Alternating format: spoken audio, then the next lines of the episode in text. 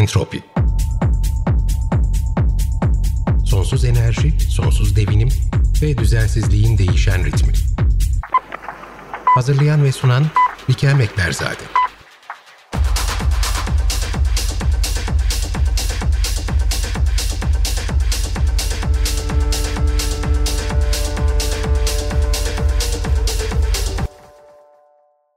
Sevgili Gül Hocam, hoş geldiniz. Bugün Entropi'nin konuğu doktor Gül Pulhan. Kendisi bir arkeolog ama aynı zamanda da kültürel miras yönetimi konusunda bir uzman ve Türkiye'de ilk defa Koç Üniversitesi Arkeoloji Bölümünde kültürel miras yönetimi kürsüsünde kurucularından. Ama daha da önemlisi Gül Hocam, siz iki bin on yedi yılında iki bin yirmi yılına kadar süren ama şimdi internetten bakıyordum iki bin yirmi bir yılında da eğitimlerine devam ettiğiniz bir projenin de aslında fikir annelerinden bir tanesisiniz. Şöyle Ankara'daki İngiliz Arkeoloji Enstitüsü Başkanlığı'nda ve Koç Üniversitesi Anadolu Medeniyetleri Araştırma Merkezi ile birlikte aynı zamanda Uluslararası Müzeler Konseyi'nin İngiltere Şubesi yani ICOM U K ile birlikte siz iki bin on yedi yılında SARAT projesi adı altında, o zaman daha böyle bu kadar Zoom üzerinden eğitimler, internet eğitimlerinin çok da Türkiye'de sık görülmediği bir dönemde siz bir online eğitim başlattınız. Bu online eğitim ücretsizdi ve ben de hatta online eğitim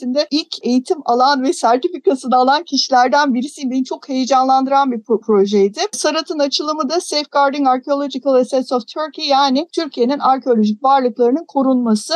O sırada ben Irak'tan dönmüşüm. Aradan bir süre geçmişti ve savaş sürecinde arkeolojik varlıklarda yaşanan tahribat beni biraz endişelendiriyordu. SARAT'a karşı duyduğum o heyecan biraz da o yüzdendi. Ve gerçekten dolu dolu bir online eğitim de kendi içerisinde imtihanları, sınavları da içeren ve bu sınavları geçtikçe ilerleyebildiğiniz, sizden anladığım kadarıyla bayağı da e, güzel bir kitleye hem farkındalık yaratma hem de bu konularda eğitim evet. verme konusunda ulaşabildiğiniz bir proje oldu. E, bunun sonrasında da zaten Avrupa Nostra ödülüyle iki bin yirmi yılında siz aslında taşlandırıldınız. Bu projenin tanınması ve ödüle layık görülmesi gerçekten çok gurur verici.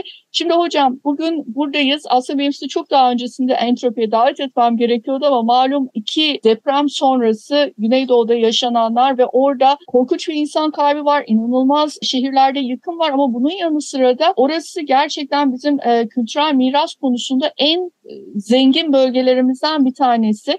Ve oradaki işte müzelerdeki kültürel buluntular ne olacak, arkeolojik kazı yerlerindeki tahribat ne, şehirlerin her birisi zaten tarihsel olarak önem taşıyan noktalar, şehirlerin içerisindeki kültürel doku derken bugün burada beraberiz. Benim sizden ricam, İlk önce bir SARAT'la başlayalım. Nasıl, daha doğrusu Türkiye'de kültürel mirasların korunması nasıl gündeme geldi? SARAT nasıl oluştu?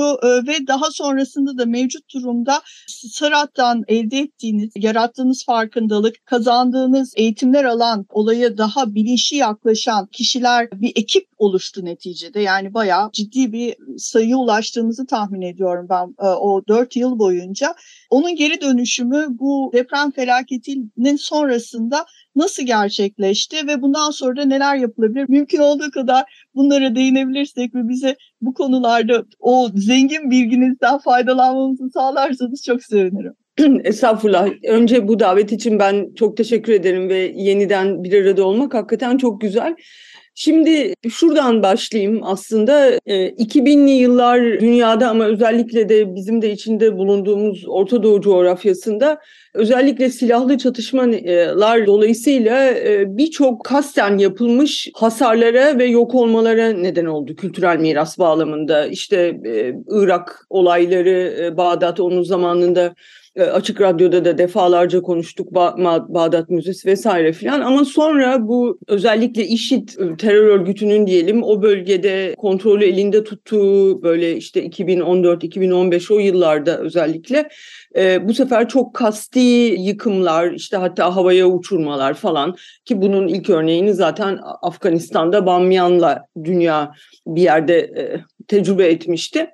Şimdi ve böyle her müze yıkımından sonra işte her e, arkeolojik alanda bir şeyin havaya uçurulmasından sonra falan hani dünyada uluslararası örgütlerde böyle işte hani bir tür yas, işte kınamalar, herkes çok üzgün falan e, böyle bir süreç Derken beraberinde kültür varlıklarında risk yönetimi ve kültür varlıklarına ilk yardım, acil yardım gibi bir e, yeni uzmanlık alanının doğmasına yol açtı diyeyim. Çünkü hani hep böyle e, dövüneceğiz mi, işte e, kahır mı olacağız, o da gitti, bu da gitti, vay şu müzenin de başına bu geldi filan. Peki yani bu felaketleri önleyemesek bile, yani felaketi önlemek mümkün değil. Bu ister insan yapması bir felaket olsun, e, silahlı çatışma gibi, ister e, doğal afetler olsun, şimdi Türkiye'de yaşadığımız gibi deprem, sel vesaire, yangınlar ama... Bir yandan biraz o dünyaların içine girince zaten insan görüyor ki felaketler de genelde bir kompleks olarak karşınıza çıkıyor. Yani bir tanesi olunca bir tanesi daha muhakkak oluyor. Yani deprem olunca yangın da çıkıyor veya işte yangın çıkıyor, mesela sel basıyor. Yani normal şartlarda mesela dünyada müzelerin en çok karşılaştığı afet tipi sel basması, su basması. Ama bir şekilde o su basınca o bir elektrik kablosunu etkiliyor, yangın da çıkıyor vesaire filan. Yani hep böyle kompleks olaylarla e, mücadele etmek gerekiyor. O zaman dediğim gibi bunların meydana gelmesi önlenemeyecek bile olsa acaba zarar e, nasıl azaltılabilir? Öncesinde bütün bu kültürel alanlar için diyelim, bunun illa bir müze olması da gerekmiyor. Yani bir arkeolojik alan olabilir, bir tarihi bina olabilir, bir kütüphane olabilir, bir sanat galerisi olabilir, bir arşiv olabilir. Bütün bunların hepsinin risk analizinin yapılıp en azından kendileriyle ilgili risklerin nasıl minimuma indirilebilecekleri, bir kere en büyük ve belki de en çok başarılıya ulaşılabilecek safha bu risk yönetiminde. Yani bir felaketin öncesi, yani o felaket yarın olur, beş yıl sonra olur, on yıl sonra olur, onun bir tarihi yok tabii ama onun öncesinde siz kendi kurumunuzu, o kendi kültür varlığı zenginliğinizi daha korunaklı bir hale nasıl getirebilirsiniz? Yani dediğim gibi bunda hem risk azaltma meselesi var, yani sizin boru sisteminiz kötüyse onu düzelteceksiniz. Bilmem e, arkeolojik alanın etrafı yangın çıkarabilecek çalı çırpıyla çöple doluysa onu elimine edeceksiniz. E, ne bileyim daha e, başka türlü bir e, terör saldırısına açıksanız ona göre güvenlik tedbirlerini arttıracaksınız vesaire. Ama bunun ötesinde de esas olarak o varlıklarla ilgili kayıt sistemlerinizin güncel olması, en mükemmel şekilde olması. Yani bu bir müze ise mesela o müzedeki envanterinizin, ne bileyim işte görsel arşivinizin, diğer şeylerinizin yerinde olması. Yani bütün bunlar iyi zamanlarda, barış zamanlarında yapılabilecek şeyler. Onun ötesinde de tabii bir afet sırasında ne yapılabileceğini paniklemeden hareket edebilmek için ve o son anda kararlar vermemek için zaten acil durum planları yapılıyor. Türkiye'deki müzelerin de böyle acil durum planları zaten var. Ve bu acil durum planlarındaki esas da böyle bir felaket anında kim kimle haberleşecek, nasıl kurumlarla koordinasyon yapılacak. Çünkü gerçek bir afet anında müdahale çok özel bir iş. Yani bu bir arkeologdan, bir müzeciden, ne bileyim bir arşivciden beklenecek bir şey değil zaten. Ama işte etfaiye mi, çok özel eğitimli arama kurtarmalar mı, hani kimlerle o noktada çalışılıyorsa belki onları yönlendirme anlamında bir şeyler yapılabiliyor. Ve dediğim gibi yani o haberleşme ağı ve onun ötesinde ne bileyim mesela bir müze sonrasında taşınacaksa nereye taşınacak vesaire falan bu, bu tarz bilgilerin önceden çalışıldığı, hazırlandığı planlar oluyor bunlar. Bir de afet sonrası dediğimiz üçüncü aşama var. Yani bu afet risk yönetimi döngüsü deniyor buna ve bu sadece hani kültür varlıkları ile ilgili bir kurulmuş yapı değil tabii. Kültür varlıkları da bunun içine entegre edildi. Yani dünyada bu konu öne çıkmaya başlayınca ve hani öncesi, afet esnası ve sonrası diye üçlü bir düşünme ve harekete geçme sistematiği var ve yani dediğim gibi kendi kültürel varlıklarla uğraşan kişilerin belki en az etkin olabileceği an afet anı ama öncesinde ve sonrasında yapılacak işler onlara düşüyor. Biz de bu kültür varlıkları için geliştirilmiş olan bu afetle mücadele sistemini bir yerde e, Türkçeleştirdik ve Türkiye'de yaygınlaştırdık. Çünkü bu Roma merkezli ICOM e, diye uluslararası bir e, işte koruma, onarım, eğitim enstitüsü vardır. E, herkesin saygınlığını ve etkinliğini çok iyi bildiği. Yine benzer bir şekilde Amerika Washington'daki yani müzeler ve araştırma laboratuvarları devi diyeceğim Smithsonian Enstitüsü. Yani Smithsonian Enstitüsü ile ICCROM bu programı beraber geliştirdiler. Dünyada bunu kültür varlıkları işlerinde bir yerde öncü olabilecek, liderlik edebilecek kişilere eğitimler halinde veriyorlar. Mesela SARAT projesini biz kazanmadan hatta önce ama hazırlama aşamasında böyle bir eğitimi ben kendim de aldım. Mesela üç hafta süren bir eğitimdi. İşte bir haftası müze felaketleriyle ilgili, bir haftası alanlarla ilgili, bir haftası da somut olmayan kültürel mirasla ilgili.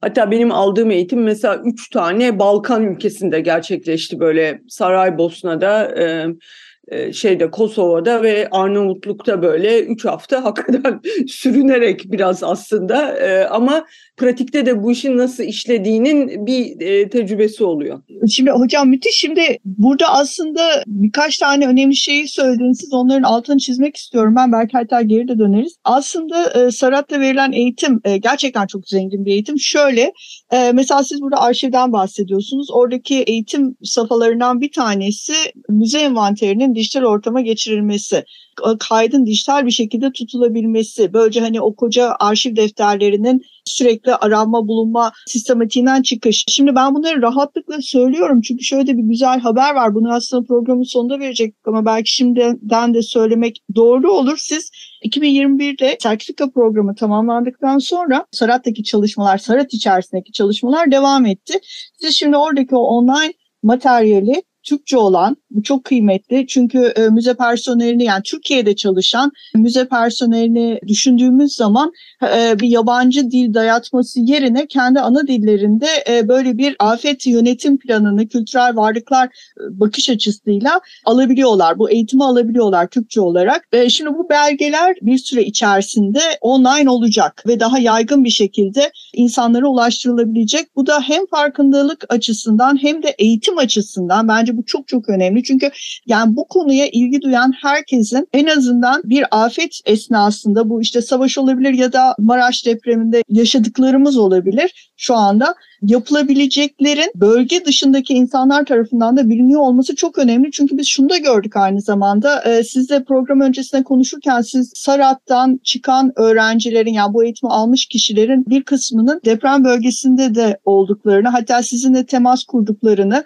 Ee, söylemiştiniz ama bu kadar yoğun yaşanan bir afette o kişileri de kaybetmiş olabiliriz. Dolayısıyla dışarıdan e, bu konuyu bilen, e, bu konuda eğitimli insanların da böyle bir durumda organize olarak belki bölgeye intikal etmeleri ve işte az önce bahsettiğimiz arama kurtarma birimleriyle birlikte işte itfaiye midir artık arama kurtarma ekipleri midir onlarla koordineli olarak sadece kültürel varlıklara odaklanarak çalışmaları açısından bence bu da önemli. Bir de şöyle bir şey var. Bu program öncesinde size konuşurken bahsetmiştiniz. Burada da biraz değindiniz. Türkiye'deki müzelerin aslında eskiye dayanan bir acil durum planları var. Fakat bu planlar ki hani belki güncellemelerinde fayda var. Bunu ben size soracağım. Fayda var mı? Yoksa bunlar aslında çok önemli zaten bilinen adımlardır. Hani e, bu şekilde mi devam edilmelidir? Ve Sarat bunun neresinde? Yani ha burada tam olarak müzecilik olarak düşündüğünüz zaman ya da kültürel varlıklarla çalışan insanlar tarafından düşündüğünüz zaman aslında Sarat burada neyi dolduruyor? Ben cevabını biliyorum ama sizden duymak istiyorum. Bir de ben sizi e, Entropi'de gene ara ara konuk olarak almak istiyorum zaman içerisinde ama bir süredir biz işte deprem bölgesinde olanları konuşuyoruz. Dolayısıyla bugüne özel olarak sizin söyleyeceğiniz Sarat'ı bugün geçerli kılan, hala geçerli kılan ve belki hatta yaşadığımız bu senaryo çerçevesinde de güncellenerek tekrardan devam etmesine sağlayabilecek durumları da göz önünde bulundurduğumuz zaman Sarat'ın geleceği ne? Yani neler yapmayı düşünüyorsunuz? Türkiye'de kültürel mirasın korunması ya. Çünkü siz aynı zamanda yani burada sadece biz doğal afetlerle değil de insan eliyle afetlerle de uğraşıyoruz.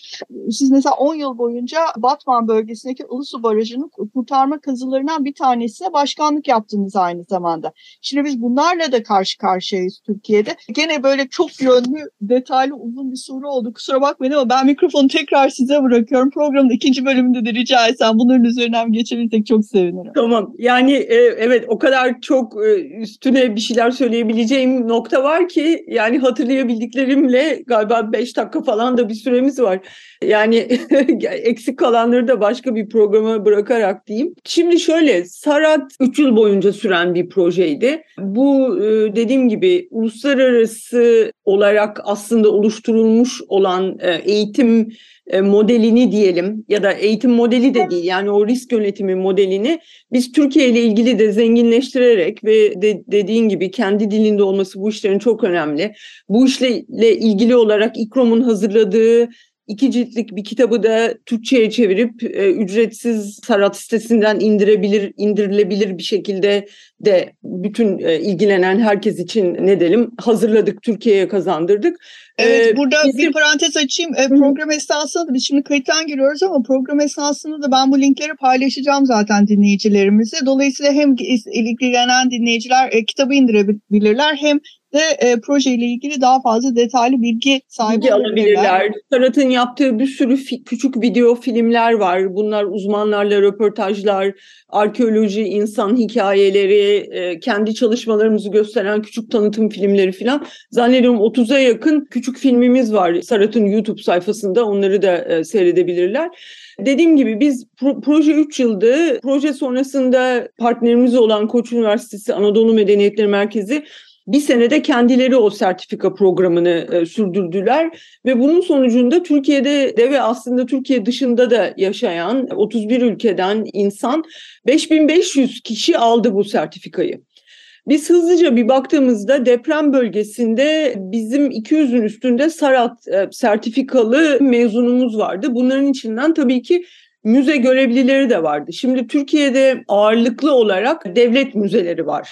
Yani belediye, özel vesaire de var ama Türkiye'deki müzelerin çok büyük bir kısmı devlet müzeleri ve Kültür Bakanlığı tarafından yönetiliyor. Senin de bahsettiğin acil durum eylem planları aslında benim bilebildiğim kadarıyla İkinci Dünya Savaşı öncesinden, yani o günden kalmış planlar anlamına söylemiyorum bunu. Yani kökeni oraya gidiyor ve muhakkak ki bunlar o müze sistemi içerisinde güncellenen, e, ne zaman ne yapılacağı bilinen planlar. Bunlar gizli planlar tabii. Dolayısıyla mesela SARAT gibi ya da benim gibi e, sivil ve o sistemin içinde olmayan bir insanın erişimi veya bilgisi olan planlar değil tabii. Ama yakın zamanda yani Kültür Bakanlığı'ndan da konuştuğumuz kişiler, müze, oradaki müzelerdeki müze müdürleriyle filan görüşen arkadaşlarımdan aldığım haberler aslında çok hızlı hareket edilebilmiş fakat tabii yani afetin çapı çok büyük. Çok çok sıra dışı bir şey bu karşılaştığımız deprem. Yani hem şiddeti çok büyük hem çok büyük bir alanda, yani normal şartlarda bir şehrin başına şu gelirse şu ona yardım eder dediğiniz yerde zaten aynı felaketle sarsılmış durumda. Bunu biliyorsunuz işte AFAD, Kızılay ve başka hani yolunda gitmeyen işlerde de bu dile getirildi. Müzelerde de bu durumun böyle olduğu çok hızlı bir şekilde anlaşılınca, yani herkesin zaten depremzede olduğu, yani Ankara'dan Kültür Varlıkları ve Müzeler Genel Müdürlüğü'nden gerçekten çok hızlı hareket edilmiş ve daha depremin birinci gününde aslında müzelere Ankara'dan hem insanlar gitmiş yardıma, hem lojistik ve diğer şeyleri çözmeye çalışmışlar. Yani dediğim gibi biz şu noktada daha tek tek kimseyle temas kurmadık ama mutlaka ki orada o yardım çalışmalarına katılanların arasında SARAT'ı almış insanlar da vardır. Ama bu dönemde biz SARAT mezunlarından veya SARAT'ı duymuş ama hani bu eğitime katılma fırsatı olmamış pek çok müzeciden tekrar talepler geliyor ki bu dersi senin de dediğin gibi biz şimdi online olarak, yani online olarak herkese açacağız. Artık bir sertifika vermeyeceğiz sonunda ama bütün ders videoları, o bizim derslerimiz de Zoom değil de bayağı önceden hazırlanmış videolardı. Hani adeta bir dizi film seyreder gibi böyle seyredilebilecek, işte her biri yaklaşık elli dakikalık yirmi ders var.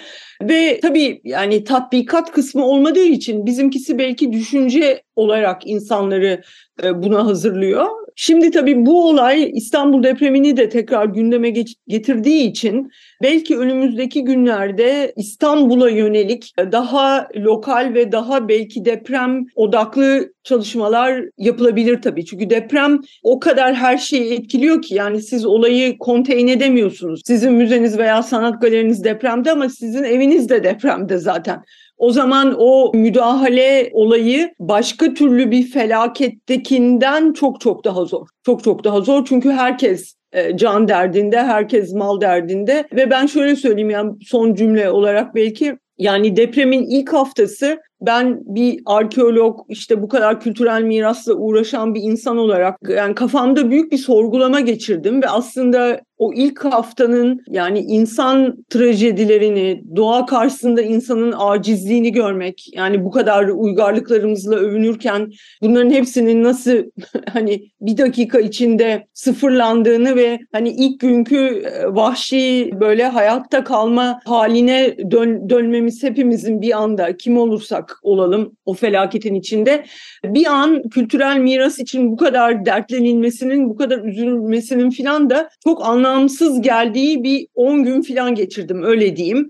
Tabii sonra insan sakinleşiyor. O ilk günlerin acil işleri bir miktar yoluna girdikten sonra tabii ki ondan sonra geriye dönüp bizim için manevi değeri, işte kimlik değeri yani bizim kim olduğumuzu anlatan bütün arkeolojik varlıkların da önemi tekrar zihnimde geri geldi ama yani ilk on günde bana kültürel miras diyene bana kültürel miras falan demeyin. Hani o kadar insan ölmüşken veya göçük altındayken veya yaralıyken yani bilmem çanak çömlekler kırılmışsa da kırılmıştır. Yani ne olacak? Çok dedim. Yani bunu da söylemeliyim. Çok haklısınız hocam. Hepimiz benzer şeyleri geçirdik. Bir de şöyle bir şey var. Yani ben otuz yıla yakın afet bölgelerinde çalıştım. Afet ve savaş ve iç karışıklık bölgelerinde çalıştım.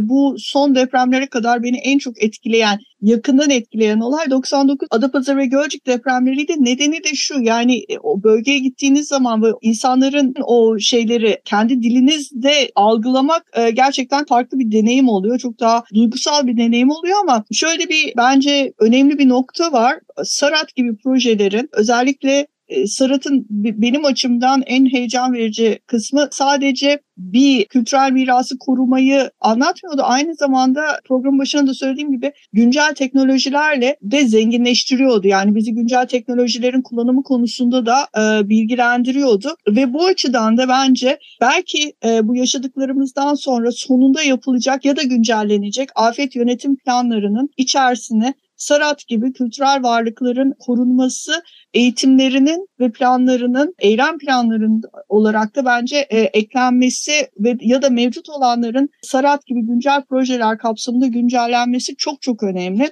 Evet gerçekten o kadar insan kaybı varken, bu kadar çok hayat parçalanmışken ve geriye belki de dönüşümü olmayacak şekilde tahrip olmuşken hani kültür varlıkları ama İşte afet yönetiminin de zaten kritik noktalarından birisi o. Her şeyi düşünebilecek ekiplerin bu yönetime entegre olması gerekli. Yani sıfır gününde oraya canı da kurtaracak, kültürel varlıkları da koruyabilecek ekiplerin entegre olabilmesi, harekete geçebilmesi çok önemli. O yüzden bu tarz eğitimlerin tekrar tekrar yapılıp insanların bu konuda sürekli olarak kendilerini güncel tutmaları, insanlar diyorum yani sadece bu konuyla üzerine çalışan uzmanların yanı sıra bence bu konuya ilgi duyan herkesin kendisini bu tarz şeylerde güncel tutması ve eğitimleri alması çok önemli. O yüzden sizin bu sertifika programının e, materyallerinin e, online ve açık erişimde herkese sunulacağı tarihi de biz gerek Açık Radyo bünyesinden gerek Entropi hesaplarından duyuracağız. Bu çok çok önemli, çok güzel haber. Yani bu kadar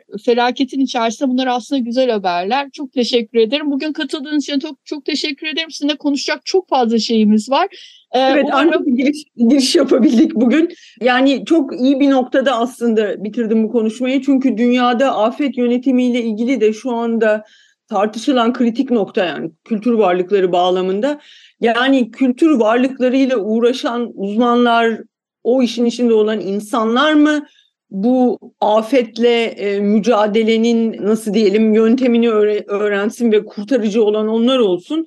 Yoksa aslında daha profesyonel arama kurtarmacılar, itfaiyeciler ne bileyim ordu gibi böyle çok daha farklı organize gruplardaki insanlara kültür varlıkları ile ilgili de özel bir eğitim verilerek aslında onlar mı o konuda daha bilinçli hale getirebilsin? Bu da böyle aslında bu alanda şu andaki en en kritik tartışma ve belki bu kadar büyük çaplı afetlerin afet sırası için daha önemli olan zaten işi kurtarma olan insanların kültür varlıklar konusunda da bilinçlendirilmesi, bu konuda duyarlılıklarının arttırılması belki de. Kesinlikle hocam. Çok teşekkür ederim bugün katıldığınız için. Bunları konuşmaya devam edeceğiz. Afetler silsilesi yaşıyor aslında bölge. Buna da entropinin ilerleyen bölümlerine değineceğiz zaten.